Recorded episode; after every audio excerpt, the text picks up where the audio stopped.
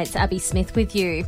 The Prime Minister says the deaths of four officers on Melbourne's Eastern Freeway is a reminder of the dangers police face every day. You step up every day. You stand between us and that danger every single day and we are deeply grateful for your service. Those officers died when they were struck by a truck that veered into the freeway's emergency lane where they were in the process of impounding a speeding Porsche. That Porsche driver fled the scene on foot but has since been arrested in Collingwood. Chief Commissioner Graham Ashton can't believe he'd run away. To leave the scene uh, is a very, very low act in my view. And if I wasn't wearing this uniform, the Chief Commissioner, I'd be giving you far more colourful language about that. More than 275,000 businesses are now signed up to the JobKeeper scheme, while any having problems paying their staff before the payments begin next week should call their banks. That's the advice from the Treasurer, who says he's spoken to the big four CEOs who've implemented some changes to help those struggling with cash flow. They have agreed to set up each of these four major banks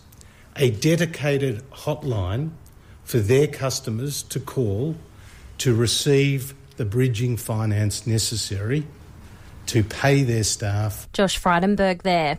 And if you feel like you've been reaching for a wine or beer more, you're not the only one. Health professionals are urging us to monitor our booze intake during the pandemic as 70% of us admit to drinking more.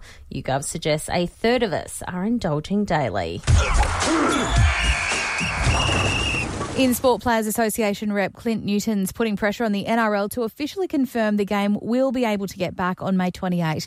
Nothing will be set in stone until the Warriors get the green light to come over and resume training. Newton telling 2GB it's still too early to be talking return dates. We've got a responsibility to the fans and the players, clubs, major sponsors to ensure that when we're speaking about return dates that they're true and accurate. And at the moment there is no definite start date. That's the latest. I'm Susan Graham Ryan.